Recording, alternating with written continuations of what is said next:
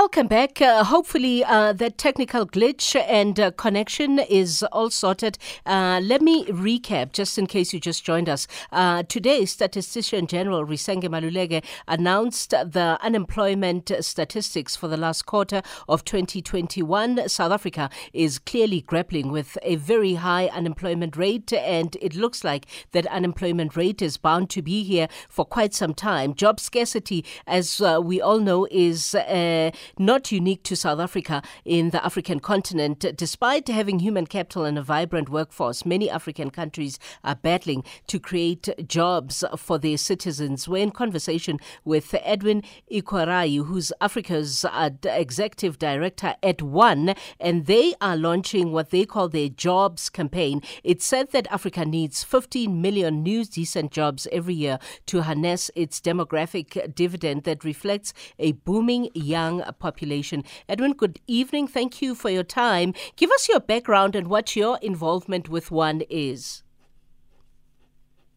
Yeah, thank you very much for having me. Uh, my, uh, like you know, my name is Edwin Ikhuoria, and I am the Africa Executive Director of the One Campaign.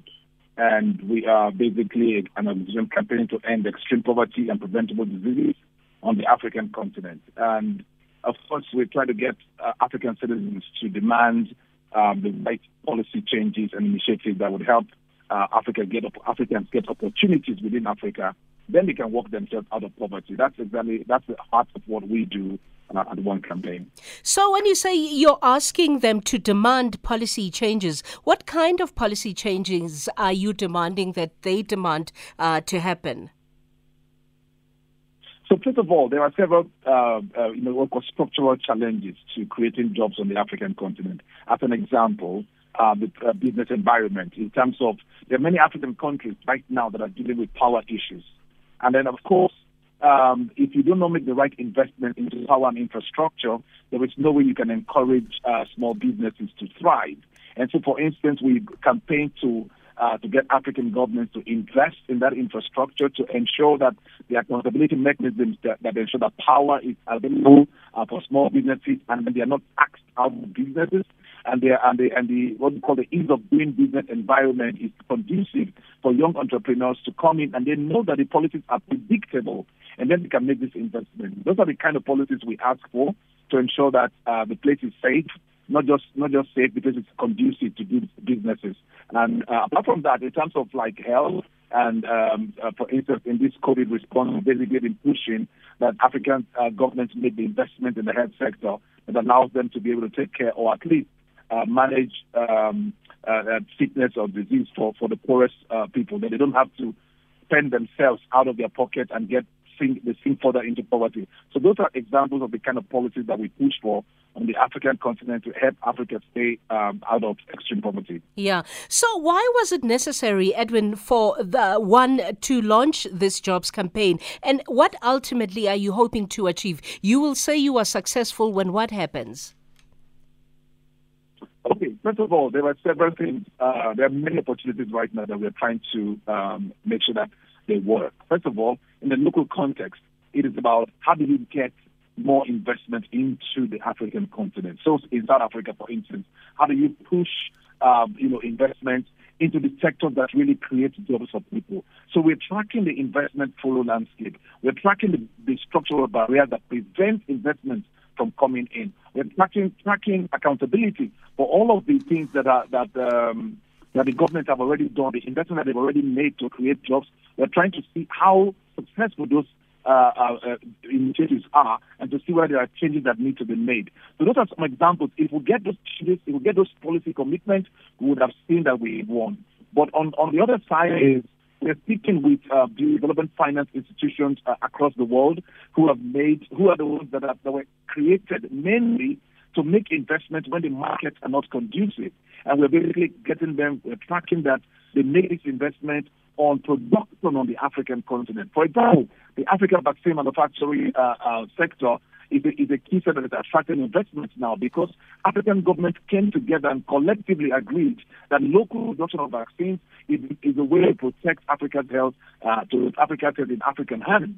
And for that reason, because of this concerted effort, you see DFI are putting money and, and, uh, and, and, foreign investment are flowing into that specific sector. That's the kind of uh, concerted efforts we're looking for. So those commitments, the end of this campaign, we're hoping that some commitments are made by African governments to create value within the continent. Another example before I shut up is um, in the DRC, for instance, one of the richest uh, countries on the African continent producing some of the, the world's most uh, vital uh, um, green green energy sources for batteries and the rest, like cobalt uh, and like platinum. Uh, but these these, these uh, uh, resources are not utilized; they are not transformed within the continent. Africa has been seen for many years as a supplier of raw materials. So what we are beginning to see, or what we are campaigning for, and we'll be happy to see at the end of this campaign, is that real transformation happens on the continent. Uh, instead of just exporting raw materials, we're actually adding value the things we produce here and thereby creating jobs on the continent. Those are some examples that we are hoping to see uh, in different countries that we're going to be campaigning in. How is your process of lobbying political leaders, uh, you know, uh, going, particularly uh, at least in South Africa? Because just today, uh, the unemployment statistics uh, were released, and it is really appalling what is happening specifically to young people in South Africa. So, in terms of the work that you do, which includes lobbying political political leaders in world capitals, uh, you know, to fight for these campaigns that you run as one. How are you doing in South Africa? So one of the examples, one of the things that we have, we have we've been planning to do with partners in South Africa is not just to um, allow the government alone to just make the decisions. It's to get young people involved in the decision-making process. Because the technology, the innovation, the things that can happen that will transform um, uh, you know, the employment landscape on the continent. The ideas are in their minds and in the hands of these young people. So we want to get them involved.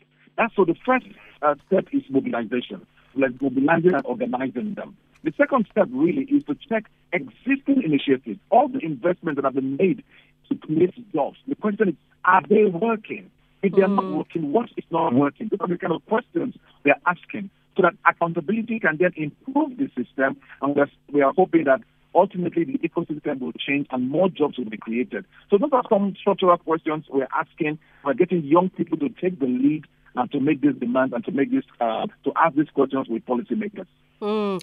How long do you anticipate running the campaign for? And, you know, uh, when will you officially launch it? Or as we're talking, is it already officially launched? So we are launching on, on Thursday, the 31st of March. Uh, we're launching virtually. Uh, and we also understand that the issue of unemployment is really intractable. So we're not we're not thinking that at the end of one year, Africa will begin to create 15 million jobs for the 15 million young people who are currently entering the job market every year.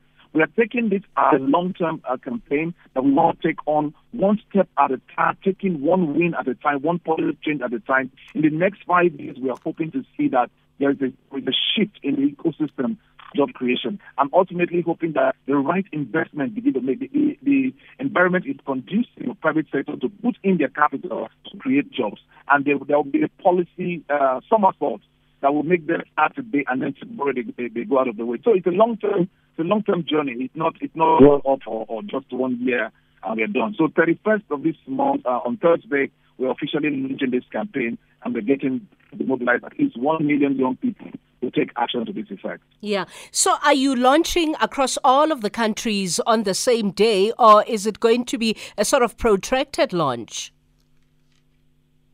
So it's we're launching at the Pan African level first. Yeah. Okay? And then we're going to be uh, working in seven countries at a time. Um, this will be this will then take place so after the Pan African launch that we're doing virtually on, on Thursday, then in seven African countries, our partners in these countries will have their own national launch based on the national context.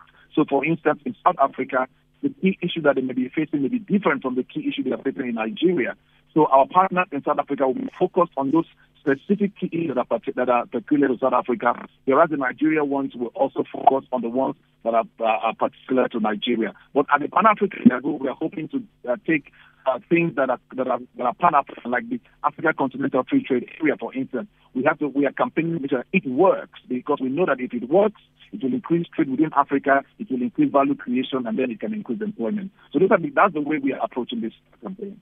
Yeah. Uh, just in case you just joined us, uh, we are talking about the One Africa's Job Summit, and uh, Edwin Ikhuoria is Africa's executive director at One, and they are launching, as you heard him say, the jobs campaign on Thursday, the 31st of March. Uh, you're limiting this launch to African youth, are you, Colin, uh, Edwin? No, it's not limited to Africa. Everybody needs jobs. So it's not just young people. It's not just you. But we're using the voices of young people to make the aid politically expedient. That's why we are calling, we're, we're trying to mobilize one million young people on the continent to make this issue the center of policies, the center of, uh, of uh, any government agenda. In several African countries uh, today, uh, this, this year, a lot of uh, elections will be taking place. And the question here is that what should be the biggest political agenda? When Afrobarometer asked African young people across the continent what is the number one priority they want the government to face, everybody put jobs and unemployment first, even mm. before health and education, in during the pandemic. Mm. And so we want that's why we want their voices to be heard and to amplify them across the continent. And that's why we, we see us uh, talking about the youth, the youth, the youth, because their voices, we think, will really change dynamics this time. Yeah. Are you able to tell us which seven African countries you're launching in? Okay, yes. So we are doing in Nigeria, in South Africa, in Senegal, in the DRC, in Tunisia, and in Kenya. Mm. We've got uh, uh, some calls that have come through. There's a couple of people that would like to ask you questions. So let's go to Colin in Cape Town. Mm-hmm. Hi, Colin. Welcome. Good evening, KG, and good evening to your guest. Evening, do Colin. Know, do you know um, unemployment will never solve the problem in, uh, with unemployment in Africa? Will never ever. Um, 2017, I heard on your radio station, between 2017 and till um, January this year, South Africa's population grew to 5 million. In 2021 till now, we created 380,000 jobs. Now, GDP is growing at such a low rate. So how can we continue finding jobs for those people. Five million from uh, 2017 till now. And we only created 380,000 jobs. Now, what I'm trying to explain to you now, we're going to try and curb, curb our population. Because you, you can't say who must have and who must not have children. But those who haven't got are sitting with three, four, five children.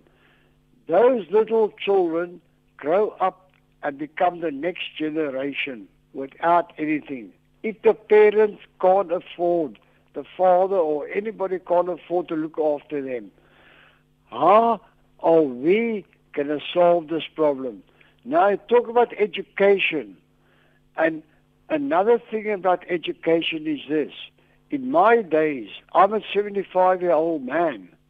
In my days at school, we had trades, we had um, sheet metal work, we had woodwork at school, and we had all those things. Those who never ever made the matric were very handy and became plumbers, electricians, and so and so and so.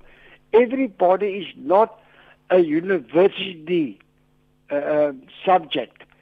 So therefore, I would recommend Africa and this government of ours must go and get hold of those intelligent mat- uh, matrix, standard 8, standard 9, standard 8, who can work with their hands and become artisans, which fell away since the new government took over in this country. In my days, we had artisan schools, we had apprentice schools, we had everything. Those people worked, and if they became an entrepreneur, he was a fitter, he was a turner, he was a plumber, he was an electrician, he worked from home and he at least earned money.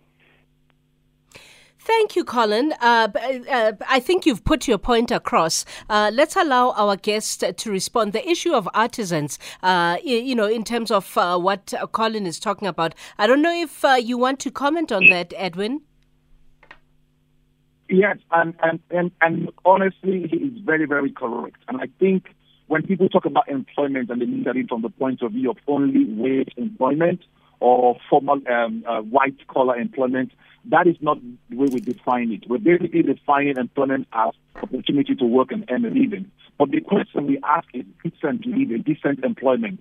So if you're working as an artisan, the question is what you're earning, how protected is it? Mm. How um, what is what what is the return? What is the return to you as an artisan? How is it protected? That's the, that's why we're talking about how do we create decent jobs. Mm. So it doesn't have to be through employment, but it has to be through uh, um, you know it includes you know, uh, uh, skilled artisans who are working on their own, but at least they're guaranteed they are protected. Part of the social, uh, social security for them as well. And this is the kind of things we are, we're trying to push for as well. So everything that we can do to get them involved and to get inclusive as possible and, and to reduce the precarity of their jobs, those are the things we're campaigning for. Yeah. Romeo in Polokwane uh, wants to join in on the conversation. Romeo, good, mo- good evening. Uh, uh, good evening uh, to CKG and uh, to your guest. How are you this evening? Uh, Kate, can you hear me? Yes, we can hear you, Romeo. Just okay. go ahead and ask me, your question. Okay, let me quickly ask my question uh, to your guest. In your opening remarks, uh, uh, um, um, you said we demand uh, some of the policies that are blocking uh, the employment of youth to be removed. When I listened to you very careful, I thought I should ask you these questions. Um, do we have got policies that are blocking the creation of jobs for the young ones? If you are talking of One Africa, how powerful your organization is it? Is your organization under AU? Are you going to be listened uh, so that part of these policies that we see blocking uh, and uh, part of all these policies that are um, blocking the, I mean, the creation of employment for the young ones, are they going to be removed? Because my fear you might be an organization that is coming, but at the end of the day, not to be recognized. And how does this inter-Africa trade will help creation of employment if it can be implemented properly? And lastly, can we have got a policy in which all our resources that we are producing, can they benefit African before we export or selling anything outside so that we can have many uh, factory machine uh, processing industries that could create a lot of jobs for the young ones. Can it be happening, if I may ask you that way? Thank you very much and uh, thank you for the good program. Thank you, Romeo. So maybe uh, let's uh, get all the calls, Edwin, and I hope you are noting all okay. of the comments, and then you can respond when everyone uh, has said what they wanted to say. Mike, you're in Newlands in Cape Town. Okay. Hi, Mike. hi, KG, and good evening to Edwin. Uh, Edwin, yeah, I must say I'm overwhelmed by your challenge, uh, and I'm sure you are too. Uh, but because I, I, mean, I, I just don't know where to actually start with with what you want to achieve. First of all, let me say, I think every caller will will be with you 100%. But if we could just take South Africa's case, um, how do you deal with a country like South Africa, which is not driven by um, the, the people? It's driven by the ideology of the politicians. So whether people are unemployed or employed is of no interest to our politicians at all, because they constantly will make sure that they remain in power. So in South Africa, we're a bit of a lost cause. Uh, we've got no infrastructure. Well, it's, it's all collapsed now. Uh, we've got no power. We've got, uh, we've got. If you come to jobs itself, anybody investing in South Africa, first of all, has to deal with BEE, the possibility of um, of, uh, uh, of uh, expropriation without compensation, or even the threat of it, of course, will kill any investment into our new investment into our country. Failing municipalities, we've got unions that don't work, and so on. So I think South Africa possibly is a lost cause. I don't really see much hope for us. Um, but perhaps is there another country that you could choose that could say, I'm going to make this country work, and I'm going to prove to the rest of Africa that we can, as an African country, succeed. But I can't think of a country that's going to be able to achieve that, that's going to allow free enterprise, that's not going to allow an ideology to get involved, and we're not going to have some sort of dictator type situation where they play black or white or black on Indian or black on Asian, which tends to be the theme in Africa. There seems to be no country that just says, you know what, we'll just administer the, the, the country. You guys go ahead and uh, be entrepreneurs and, and, and, and employ people and let's grow the country. I can't think of a country in, in South Africa that's going to do Africa, particularly Southern Africa. Perhaps you could name one, Edwin. Thanks very much, KG. Thank you, Mike. Uh, Lizwe in Johannesburg, you want to join the conversation. Hi, Lizwe. Evening, KG. Good evening. I'll talk about South Africa. There is no shortage of jobs. If there are shortage of jobs, why don't we see white youth standing by the roadside looking for jobs? Why don't we see white people by standing by the gates of factories looking for the job? In South Africa, the white employers hated the South African black people with passion. That's why they decided to abandon the South Africans and hire the foreign nationals. You understand? We need land. Now Conan talks about uh, population capping. That is not the solution. Chinese have got unemployment there, but they've got only a policy of two kids per, per, per family. So we need land, and we must stop, stop, stop hating the South African black people. That's why these people are hiring the foreigners because they hate the black South Africans with passion. That is my taking. Uh, Lizwe. Okay, thank you, Lizwe. Uh, uh, let's allow our guests to respond. Edwin, I'm hoping you noted all of the comments that came through and uh, you can respond to them now. Thank you very much. And honestly, I know it's a very passionate topic, and indeed, I'm not surprised with the reaction um, uh, you know we're getting here. Um, so indeed, I, let's start with the fact that we are not saying our organization is trying to make these changes happen. What we are doing is basically providing a platform for young people or for voice, uh, for African voices, citizens, to really drive the agenda. So that's the first thing. So it's not what one is doing; it's what citizens are going to be doing, and what we are. Our role here is to facilitate that, to make sure that at least citizens are able to, uh, you know, speak their mind, and then they can organize so we're providing the platform for them to be able to organize and then get these um, policy solutions that we are trying to push across, you know, really get to the policymakers. So that's the first thing. So I agree. And he asked the first person asked the question, how does the AfCFTA, how is that going to help and create employment? Of course, if Africa currently trades with itself at only 12%, whereas it trades with the rest of the world, you know, the rest 80 to something percent, you discover that um, most of the things that we're trading are mainly commodities those commodities are barely transformed on the continent. And that's the first part. I give you an example. In, in the DRC, uh, they export all of the cobalt that they, that they mine there. Okay, and cobalt is, is, is, is a battery value chain. The battery value chain, you know, the next stage of processing the battery uh, cobalt, make it available, the, the next alloy that it will be it will be processed to make it available for battery to be used. That is a $250 billion industry but cobalt itself, um, it goes out doesn't even earn the, the DRC up to $20 billion a year.